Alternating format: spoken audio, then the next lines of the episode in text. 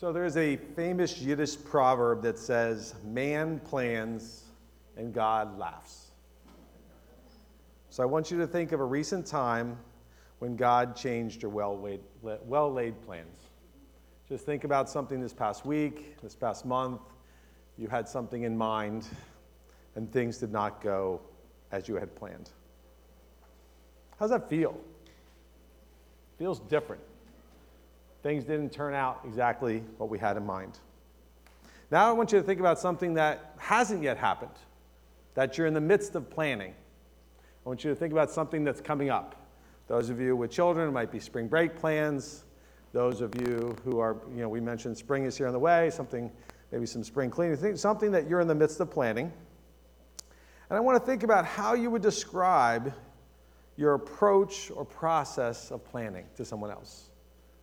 How do you go about making your plans? Because that's what we're going to talk about today is how do we make our plans? And James in his book describes God's prescription or prescriptive guidance for how to make plans. The big idea for our message today is that for us to understand and develop a greater dependency on God, especially how it relates to how we plan and live out our lives. We will see how God desires us to make plans and how our plans can only succeed if we acknowledge Him first and He allows those plans to succeed. At the end of our time today, we'll have learned to be humble, admit more often and openly that we don't really know what's going to happen. We'll have learned that if we need to have a new first step in our approach to planning, it's called the if the Lord wills step. And lastly, we'll learn to be ready to do good at all times, especially in unplanned circumstances. So buckle up. Um, many of you are familiar with my teaching style, it is quite rapid. Uh, I am looking to, I have a different plan today. If the Lord allows, it will be a little slower. now, we're many weeks into a sermon series about faith and action from the New Testament book of James. We've been growing in our godly wisdom each, each week, and we've discovered that this godly wisdom James wrote about really helps us as followers of Jesus. For those of you who are still discovering that, it also has a lot to offer for you as well. Last week, Pastor Brian shared how we fight from the heart God's in our corner and how we're able to deliver the knockout punch as we wrestle with whether we want to follow God's ways or not. Next week, Phyllis is going to be sharing with us about our dependency on God for our means of living and give a bit of a stern warning about what happens if we pursue wealth on our own without having it come from God. What does it mean to be wealthy and to follow his ways? Now, I'd ask you right now to please turn with me in your Bible, or if you have a Bible app on your phone, to the book of James, chapter 4. We're going to start in verse 13 and we'll read to the end of the chapter. Uh, actually, I will read to the end of the chapter. That is verse 17. It'll be up on the screen. You can follow along as well. James starts in verse 13. He says, Now listen, you who say today or tomorrow we will go to this or that city, spend a year there, carry on business, and make money. Why do you not even know what will happen tomorrow? What is your life? You are a mist that appears for a little while and then vanishes. Instead, you ought to say, if it's the Lord's will, we will live and do this or that. As it is, you boast in your arrogant schemes. All such boasting is evil. If anyone then knows the good they ought to do and doesn't do it, it is sin for them. So, what we're going to do is we're going to walk through these verses, um, kind of one verse at a time. We'll understand what they mean, and then we'll, at the end, kind of walk through three ways we can apply it to our lives. So we start in verse 13, and James starts with this little phrase, now listen. It actually is really drawing your attention. It's a pivot point where he's like, look here, or come on. It's this idea of paying special attention to what I'm going to share. I want you to go back to your days as a child, or those of you who, who are not yet adults, your, your parents. And do you remember when your parents were like, I really want your full attention right now? Like, look at me, eyes on me if you're a coach, right? Those are the things that we say. Or how many of us as parents are doing those same things to our children, right? There's this sense of this is what James is doing. Pay attention. This is really important. Don't miss out. That's what he says. He's gonna, I'm going to share something you don't want to miss out on. So he continues in that next part of verse 13, and he says about people, he says, Some people, they say today or tomorrow, we're going to go to this or that city, spend a year there, carry on business, and make money. So James is describing in that day and age, there was people who would develop business plans for some, especially for some sort of new endeavor. Think of it almost like a startup, right? A startup has some sort of startup date. You have a date in there, today or tomorrow. There's a location, this or that city. There's a duration. We're going to do it for a year. Hopefully, we'll get some funding, right? And there's a purpose, right? The purpose here is to carry out some sort of trading to make a certain amount of money or profit. So it's a really good business plan, right? This, this is what James is talking about. And if you think about those who are familiar with business plan, James is pretty familiar. He has the who, the what, the when, the where, the how, and the why. He's got it all covered out. It's a great plan. But we're, what we're saying here is James is aware that he's not speaking against the idea that making plans are bad. In fact, God is the one who designed making plans, especially ones that are well constructed. James was very familiar with the Old Testament. He had been taught that by Jesus and by the rabbis at that time. And there was verses in the Old Testament that talked about how God invented the idea of planning and is an advocate for us to do good plans. We read in Proverbs chapter 21, verse 5, it says, The plans of the diligent, those of us who are planners like diligent planning, right? Lead to what? Profit. Profit's a good thing. As surely as haste leads to poverty, right? You've heard the expression like your emergency, like your emergency is not my disruption, right? Like you should really have planned for this. We also read in Proverbs chapter 20, verse 18, it says, Plans are established by seeking advice. So if you wage war, obtain guidance. Like, so if you're going to go into battle, you're going to do something, making a plan for battle is a really good idea. So James is not being critical of planning, but rather the approach to the plans. The problem was not what was in the plan, the problem was what was missing from the plan.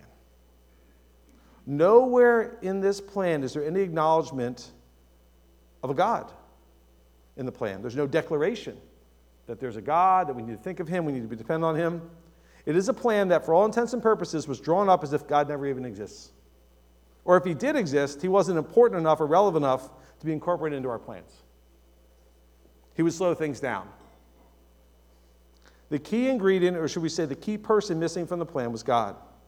It was if this plan was developed independent of Him rather than dependent of Him. Was a plan that was drawn up on our human wisdom and the limitations that that has, rather than drawn up on godly inspiration and all the benefits that that brings to us.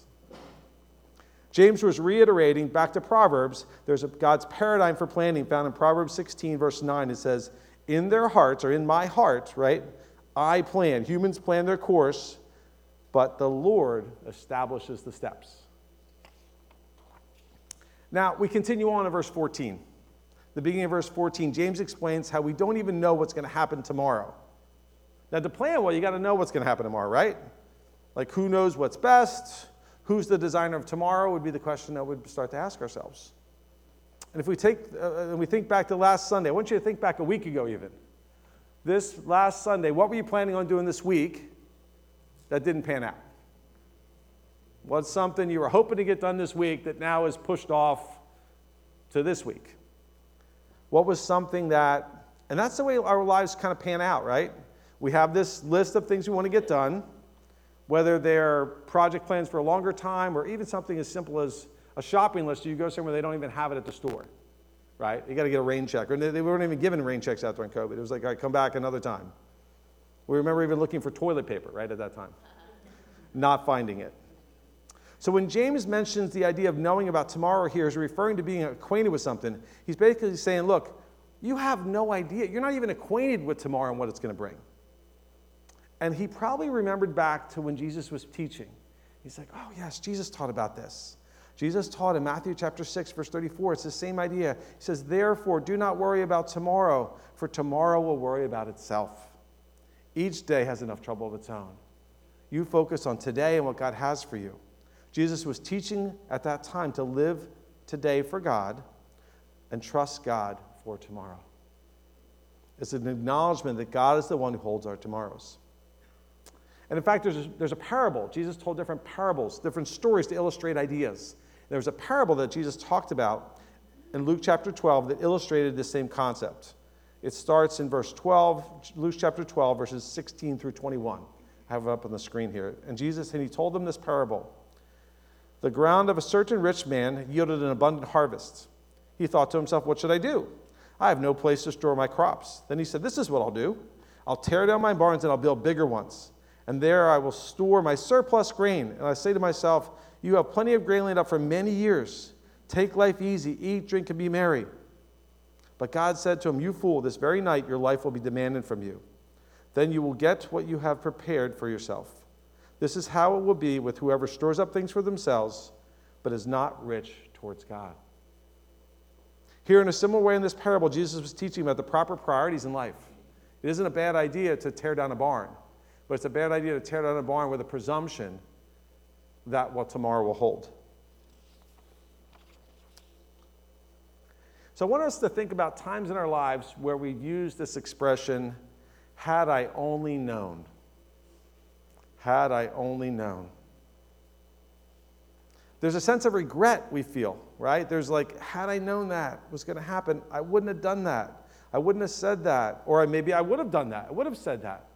There's this sense of regret. We, because what we do is we have this sense of fear of making an unwise decision because we don't know how it's all going to turn out.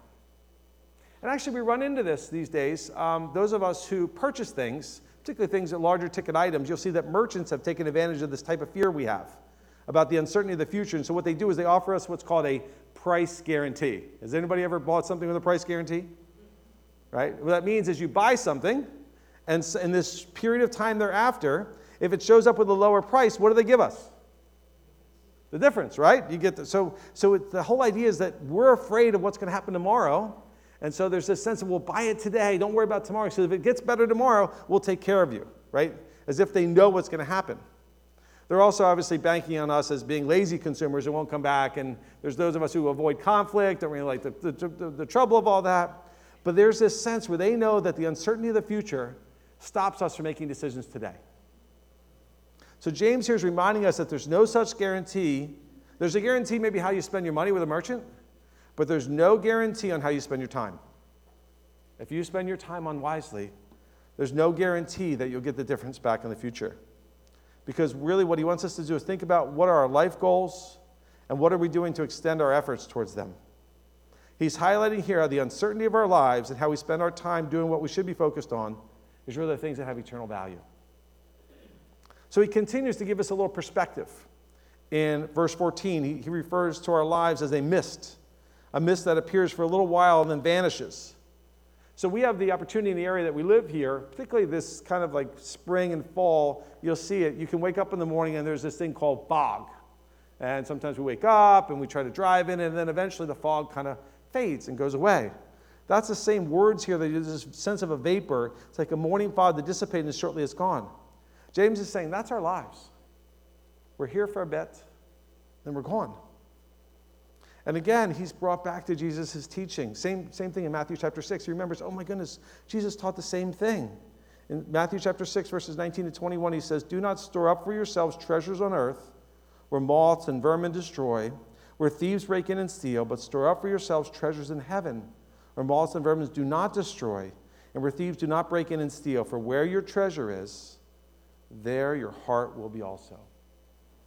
Now, ironically, this, this word that he uses for destroy is the same word that goes around when we talk about vanishing. This idea that it's gone, it goes away, outside of our control. And Jesus was teaching there, and James is reiterating here, how the purpose of our lives should be focused on things that last. Focus on things that last. This word is the same thing that he used. So, James is highlighting here the brevity of our lives and how we're to acknowledge the short time we have here on earth and ensure that we know our purpose and that we make a difference with our time. Knowing that our lives are but a mist is intended to cause us to be uncomfortable with wasted time and restless to invest it in things that really matter. How many of us this past, we'll say month, but uh, for me it happens pretty much once a week, that I didn't use my time the way I preferred? That was kind of wasted. Like, I wish I would have done something differently with my time. It could be 15 minutes, right? I mean, it's something as simple as I, I picked the wrong line at a, at, a, at a supermarket. It could be something that I went the wrong way. The GPS didn't tell me. It could be something even that I did more consciously, uh, where I just kind of didn't bother. I just kind of sat around and, I don't know, binge watched and vegged, right? I mean, it's, there's a sense where God has created inside of our beings a sense after you've wasted time a sense of regret about that. That comes from Him. Because He is a person who's given us purpose and desires for us to redeem our time and to redeem our, our, our resources as well. So he goes to explain how that looks like. In verse 15, he continues on to go to explain how the result of the brevity of our lives, he says instead, if it is the Lord's will, we will do this or do that. And he starts this whole idea of if, with this word instead. It's a very fascinating word that he uses. It's actually a word that means kind of instead of this, like there is a choices. There's two choices you can have. You can do this or do that. And it's not like beef or chicken, right? This is like there's something that you could be doing and there's something that you are doing. And in fact, he uses the same word. He, remember, he used. He remembered Jesus because he was he walked with Jesus. He was in his disciples, and he remembers Jesus talking about the same word instead. And he remembers, oh yeah, Jesus used this word in Luke chapter 11. He says, "Which of your fathers, if your son asks for a fish, will give him a snake instead?" So there's this contrast of good choices and bad choices, good gifts and bad gifts. So he's saying, like, look, we can spend our time in a way, or instead we can say, if it is the Lord's will, we will live and do this or that. And when we say that, James is using this word here to kind of acknowledge that plans without God are really useless or going to end up being futile. And instead, we have to acknowledge God and seek His wisdom for all of our plans. Now, James, again, wasn't just familiar with Jesus' teaching, wasn't just familiar with the parables, but really was familiar with the entirety of the Old Testament. And there's a man in the Old Testament who was very famous. He had a lot of regret in his life. And near the end of his life, he wrote actually a psalm. Um, his name was Moses. And in his psalm, as he was getting near the end of his life, there's a section that James is recollecting as he writes this letter to. It goes back to Psalm chapter 9, 90, verses 10 through 12. He says, Our days may come to 70 years or 80, if our strength endures, yet the best of them are but trouble and sorrow. They quickly pass and we fly away. We like vapor, we are mist, we, we, our fog goes away. If we only knew the power of your anger, your wrath is as great as the fear that is your, that is your due. And then he has this phrase that really kind of James is echoing the same sentiment here. He's like, Teach us to number our days that we may gain a heart of wisdom. Value our time. James is saying here, time is what God has given all of us the same amount of. He's given us different amounts of money. Phyllis will talk about that a little bit next week. But here, we're really talking about our time. Our days are given to us from God, and we're to value them and seek God's desires for them. Now, what's great is, is in the, in the New Testament, we have kind of a time series. We have Jesus is there, he's walking around, he's teaching, and James is with him. And then afterwards, he dies and he comes back to life. And then afterwards, he's actually seen by a person named Paul. He has an encounter with Jesus. But Paul also has the privilege of reading James's letter because James's letter was written while Paul was still around and it was something that he could have access to. So Paul took this letter and he took it to heart. And then when he wrote letters himself to the other believers in the church in Corinth, he used the same idea. So we see this in 1 Corinthians, the first letter he wrote to the church in Corinth. 1 Corinthians chapter 4, 19, he says, But I will come to you very soon if the Lord is willing. And he says later in chapter 16, verse 17, he says, For I do not want to see you now and make only a passing visit. I hope to spend some time with you if the Lord permits. So there's a sense where Paul in his life began to incorporate this concept of if the Lord allows, if the Lord permits, if the Lord is willing. And then in our verse, James continues with this stern warning if we don't follow that, what do we end up doing? Well, we end up having a lot of confidence in our own plans, right? And so, what happens? I mean, when we have confidence in our plan, we're feeling pretty good about that, right? So, James here is talking about boasting about our plans. Now, this idea of boasting comes up when we see it in ourselves. Now, have you ever come across somebody who's pretty confident in their plans? And their plans work out pretty well? And do they sometimes remind you of that? like, this is how I planned it out. you should be thankful. You should be grateful, right? I'm so glad you're here. You should be glad I'm here. In fact, many of us remember there's even TV shows that had a, had a saying. One of my favorite was very old TV show, but there was a guy from a TV show called The A Team. And he, he said, What? I love it when a plan comes together, right? Doesn't we all feel that way, right? We feel like I love it when a plan comes together. Like I put this plan together, it turned out how I wanted. Like you should be grateful I'm here, right? But what we realize is, is that when somebody says that, there is a sense of we want to acknowledge their planning skills. But the other sense, we're kind of put off by it, right? Like, well, you don't know either. I mean, we don't believe in luck here in our church, right? We, we preach that God's sovereignty, but you're like, we often say, like, you were really lucky. That didn't happen. This could happen. That could happen. That, like, we know that there's this sense, right? And so when we come across these people, one of the words in the English language I like is called smug. It even sounds like it's smug. They're pretty smug people, right? They're quite full of themselves, and they remind you of what great planners they are. So James is talking about these smug people. He's like, you know these people. I mean, it's not only that they have these plans, and not only sometimes the plans work out, but they oftentimes tell you that they work out. So, oftentimes in Scripture, we can learn just not how to be, but sometimes the Scriptures help us understand how not to be. Don't be smug, right? James is highlighting this mindset of independence and unwillingness to give up perceived control that they think that they have. And he's explained to us the importance of understanding our limits and realizing how dependent we are on God to really even get through a single day. Now, in verse 17, he wraps up this whole section and he explains how if anyone then knows what's good they ought to do and doesn't do it, it's sin. Like, whoa, that's a pretty harsh thing to say. But I want you to stop and think this past week, when were you too busy to do something? Was there a time this past week when you were just too busy to get to something? Right? For me, sometimes it feels like it's daily. There's something I probably ought to be doing and I'm not doing it. And, you know, this sense that, in fact, what's weird is I know it inside. God creates that sense inside. Like, you really should be doing this, right? It could be my son comes, hey, can you put me to bed? And I'm like, look, I'm just really tired, right? Or, or something, can you help me with my homework? And you're like, ah, I don't really remember that statistics. That's a very long time ago. And, you, and I, am very good at making excuses, right? So they, these are rehearsed, some of them, right, over time. Uh, we end up being too busy. Why are we too busy? Why am I too busy? We're too busy because I'm doing my own thing. I don't want to be disturbed. I'm advancing my own plans. I got plans. This is not, this is not working out for me. And these plans that I put together are for me and by me. Like, and unfortunately, becomes very obvious to those people around me that I'm just advancing my own plans. They see it. But we can't cajole or force somebody to do something. Only God can. And so sometimes we just get sad. So James is saying here that no matter what happens, we're to rely on God's Spirit to give us the desire and discipline to do what we ought to do in any and all circumstances. To hold our own plans loosely, particularly those that He's given to us. So when something comes up, we have space to do what we ought to be doing. That's the kind of lifestyle He wants us to live. So, how do we apply these section of verses to our lives? What is it that God wants us to do? Think differently, do differently, say differently as a result of what these verses have to say to us. So uh, I, I want to say that fortunately, these verses in the book of James, many of them are really clear and very practical. But I want to start with a question that's actually nestled in verse 14. And he asks this question and says, What is your life? What is your life? Some of you here today still have not answered that question.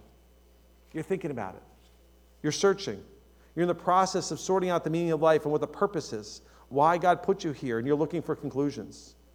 Our heart's desires today would be the day that God culminates your search process and you choose to start to follow Him. Fear of the unknown and all. It's a big step, it's scary. But what's neat is it's accessible to all. The Apostle Paul talks about this in Romans chapter 10, verses 10 through 13. He says, For it is with your heart that you believe and are justified, it is with your mouth that you profess your faith and are saved. As the scripture says, anyone who believes in him will never be put to shame. For there's no difference between the Jew and the Gentile. The same Lord is Lord of all and richly blesses all who call on him. Why? For everyone who calls on the name of the Lord will be saved. Salvation is accessible to all of us. If you haven't done that, may today be the day that you call on the name of the Lord and be saved. Now, for those of us who have made that choice, who started to follow Jesus, James gives us some clear next steps on how we are to view God and how to view our lives. As for how we view God in our lives, the first thing James challenges us is to be humble and admit more often or more openly we don't even know what's going to happen tomorrow. So, what does this mean? How do we do this? How do we see that time is more precious than we do now? So, I want to go back to a date and time May 11, 2016. I had a sudden cardiac arrest and died. I was brought back to life by an AED um, men who I played basketball with took this AED, they used it to bring back me from a cardiac arrhythmia and brought me back to life. One of them is Jerry's here today. If you want to hear Jerry can give you the other story, more of the details. Jerry found me on the ground, and other guys rallied around. Um, you know, a few weeks later, you know, I was back playing basketball. I had some medication. I get monitored on a regular basis to ensure my heart is healthy. I don't want you to have a heart attack to understand how precious life is. Okay? Sadly, several months after my incident, my next door neighbor, Kenny Bloom, also suffered a cardiac arrest while playing basketball. However, there was no AED at the Jewish Community Center where he was playing. As a result of that, Kenny's still not with us. So why me? Why Kenny? I don't know. My fog lasted longer than his fog. My mist vanished a little bit slower than his. We just don't know what's going to happen. Back to my basketball incident, I just got a text just two days ago that one of the guys I played basketball with was diagnosed with very aggressive cancer. We're starting to pray for him. And sadly, in late 2020, I too was diagnosed with cancer. And through surgeries and radiation, I'm now here cancer free. However, now I have to take medication and be monitored on a regular basis to ensure my cancer does not return. But I will tell you that these life events, even though they're dramatic and I've experienced them, I still easily lose perspective on what's important. I still make my own plans and come around and hope God kind of blesses them. But what I've realized is that there's times I talk about time as if it was some sort of commodity. I have it, I spend it, I want more of it. But the reality is, is I don't get any more. I have no more than you do. Time is precious, life is short, eternity is long. Every minute counts. We're instructed in Ephesians 5:15 to redeem our time, and we know that God means for our minutes on earth to count for something. So how do I acknowledge that? That's the, really the goal is for God just to think about this. I'll tell you just a funny story, and Jerry can attest to this. So what happened is, is that some men I played basketball with, they went home and told their wives that this is what happened, and then two things happened. One is, is that they all began to hate me because their wives all made them go on diets, get, get some sort of test of their heart, and then the good news is, next time I drove down the middle of the basket, the, the, the, the basket parted like the Red Sea, and my percentage went up of shooting. but the reality is, is that, you know, they too are now faced with that same reality, right? They too, even though it didn't happen to them because they saw it happen to somebody else, it got them to think about things differently. And that's what James is trying to do, is give us a different perspective on time in our lives, to think about things differently, to admit more openly that we don't even know what's going to happen tomorrow. The next thing is he wants us to make our plans a different way. And I talked earlier about this whole concept of if it is the Lord's will, we will live and do this or that. So, how do you make plans differently? I mentioned this new first step. This new first step is actually called prayer. And prayers where we ask God to help us plan and that our plans are done in alignment with His heart and His desires. We pray first, we pray often, we pray always. Now, Jesus, James reminds us that our lives are short and fragile, but doesn't mean we should not be making plans. Instead, when we make these plans, we want to make this awareness that the plans are only going to seed as God allows them to. And He may even have different plans in store that are bigger or different, that He may redirect your plans. And James teaches us that we not fall into the habit of living our lives as if God is an afterthought. In fact, we want to make Him our first thought.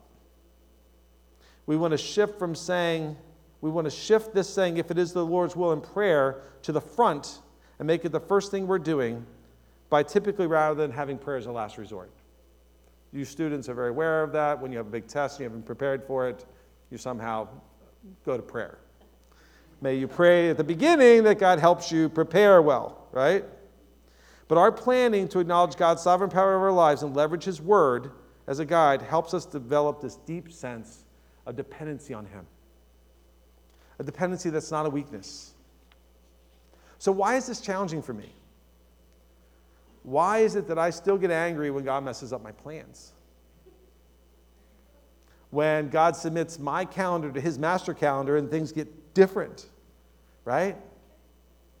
I'm learning that the difference in the attitude I have to have about making plans is for me to ask God to bless the plans versus the attitude I need to have for God to help me make the plans at the beginning. It's a sequence problem. For those who are planners, sequence is really important. Sequence and dependencies. So it's about a new sequence and about proper dependencies. So, as for how we view God and we view our lives, James challenged us to be humble and admit more often we don't know what's happening. He challenged us to make our plans a different way. And lastly, He helps us to be ready to do good at all times, especially in unplanned circumstances. And there's a word for these unplanned circumstances. They're called interruptions. Interruptions are those things that quietly remind us of our lack of control. The lack of control I have over my life, and even the lack of control I have over the people in my lives, who are also oftentimes part of my plans. I need them to do things for me. I need them to do things at a certain time, in a certain way, for, them, for us to be successful. So sometimes these plans I have, I'm unwilling to break these plans and stop and help somebody out. One of my favorite authors, Henri Nouwen, put it this way You know, my whole life, I've been complaining that my work was constantly interrupted until I discovered that my interruptions were my work. My whole life, I've been complaining that my work was constantly interrupted until I discovered that my interruptions were my work. Don't we often look at the many events of our lives as either big or small interruptions? Interrupting my plans, my projects, my schemes, and what happens is I feel inside this kind of inner protest, right? Like I, I don't like it, right? Because, in fact, the way that I express this, and I don't know if we have any people like me in this office, I'm not going to raise hands, but I do this thing called sighing. Okay, I just sigh. Just like, and it's really obvious in my countenance. I'm just like, man, just one more thing. Like, I just can't take it. Like, what else is next? In fact, I text people the word sigh. Sigh. dot, dot, dot, right? And I even go sigh, dot, dot, dot, sigh, dot, dot, dot. I have like a single sigh, I've got the double sigh, and then once in a while, you get the trifecta sigh. and that means I just can't take it anymore, right? I just need to, I just fall apart, right? Of course, no one else sighs, which is why you guys don't understand, but I can explain it to you later. Maybe if you stay after the sermon, I can explain what it means. Because what happens in my heart, there's this feeling of anger, frustration, and I even times let it go to bitterness at that person or that circumstance. How could they do that? Do they not know? And I even get angry. They do know, and they've interrupted me anyway. But God is helping me see these interruptions in my life as opportunities for me to grow and to learn and to mold me as a sculptor molds his clay in a more beautiful person who more resembles him. I'm learning to start each day with an openness to what God leads me to do today with less sighs. I haven't stopped sighing. You can ask my wife, she's already laughing over there. Um, but it is an area of growth for me. It is an area of growth. And maybe it's an area of growth for you. What is it that causes you not so much to sigh, even roll your eyes? Well, I mean, you all have your tells, right, of when your plan, things are not going your way. What are your tells? Okay? Um, I'm a big poker player. I love tells, and so you all have a tell. Mine happens to be a sigh. Um, so what I want to do is I want to take you back in history. And um, actually, I want the band to come up right now, or the, the, worship team. I'm going to tell you a historical lesson about our church, a neat, neat history lesson about our church. So if the worship team could join me up here, I'm going to cue them here in a little bit, but I need to tell the story first. Okay? So at our church, we, um, for many, many years, I guess probably starting sometime in the 1980s, late 80s until, you know, probably sometime in the 90s. So maybe it's five to 10 years. Our church used to, now here we'll sing a song, these guys will end with a song, but before then, we used to sing this song, a song a cappella. And it's a song just from a verse. And the, I want to read the verse to you. We're going to put it up on the screen. And I want to explain to you how this verse applies to our, our time here today. And the verse is, you slide 27 there. It says, it's from Colossians 3:17. And it says, Whatever you do, whether in word or deed, do it all without sighing, right? All without sighing, in the name of the Lord Jesus. How? Instead of sighing, remember, instead, he talks about instead, what does he want me to do? Give thanks to God the Father through him. What we're saying is, whatever we do, whether in word or deed, we've learned to do good in un- unplanned circumstances. We've learned to say it's the Lord's will and acknowledge His control over our lives. We've learned to give thanks and be humble admit we don't even know what's going to happen tomorrow. It's this idea of I'm going to take that Yiddish proverb we started with and I want to invert it. And my version is, is that God plans and we laugh. And that is, we laugh with enjoyment for our lives as we follow His plans and walk in His ways. So I've asked a couple of our, we won't call them legacy members, but to join to lead us in this song. And the words are right here. The words are just in the verse. I'm also a legacy member. It's my 35th year at this church. Um, very pleased to be part of this church for a long time. And what I want you to do is, if, if, you're, if you're familiar with us, if you were with us at that time, join in and sing. I'm going to turn off my microphone at this time. That'll be really a gift to you. Um, I don't have this gift, so I'm going to turn off my mic. I'm going to sit down next to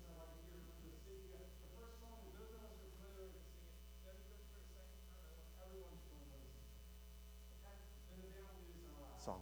All right, over to you guys. Thank you. Ron, are you playing? Ron's going to give us a note. And just so, uh, let's sing it. We'll try it. It's been a while. Here we It's go. been a while, Is that what yeah. you're giving us? Wow. Yeah. A cappella. Here we go. And whatever you do, whether in word or deed, and whatever you do, whether in word or deed, do it all in the name of the Lord Jesus, giving thanks to God the Father through him. You can do that, right? I'll try to sing soprano all the way through. Here. One more time. Can you all join us? Here we go. And whatever you do, whether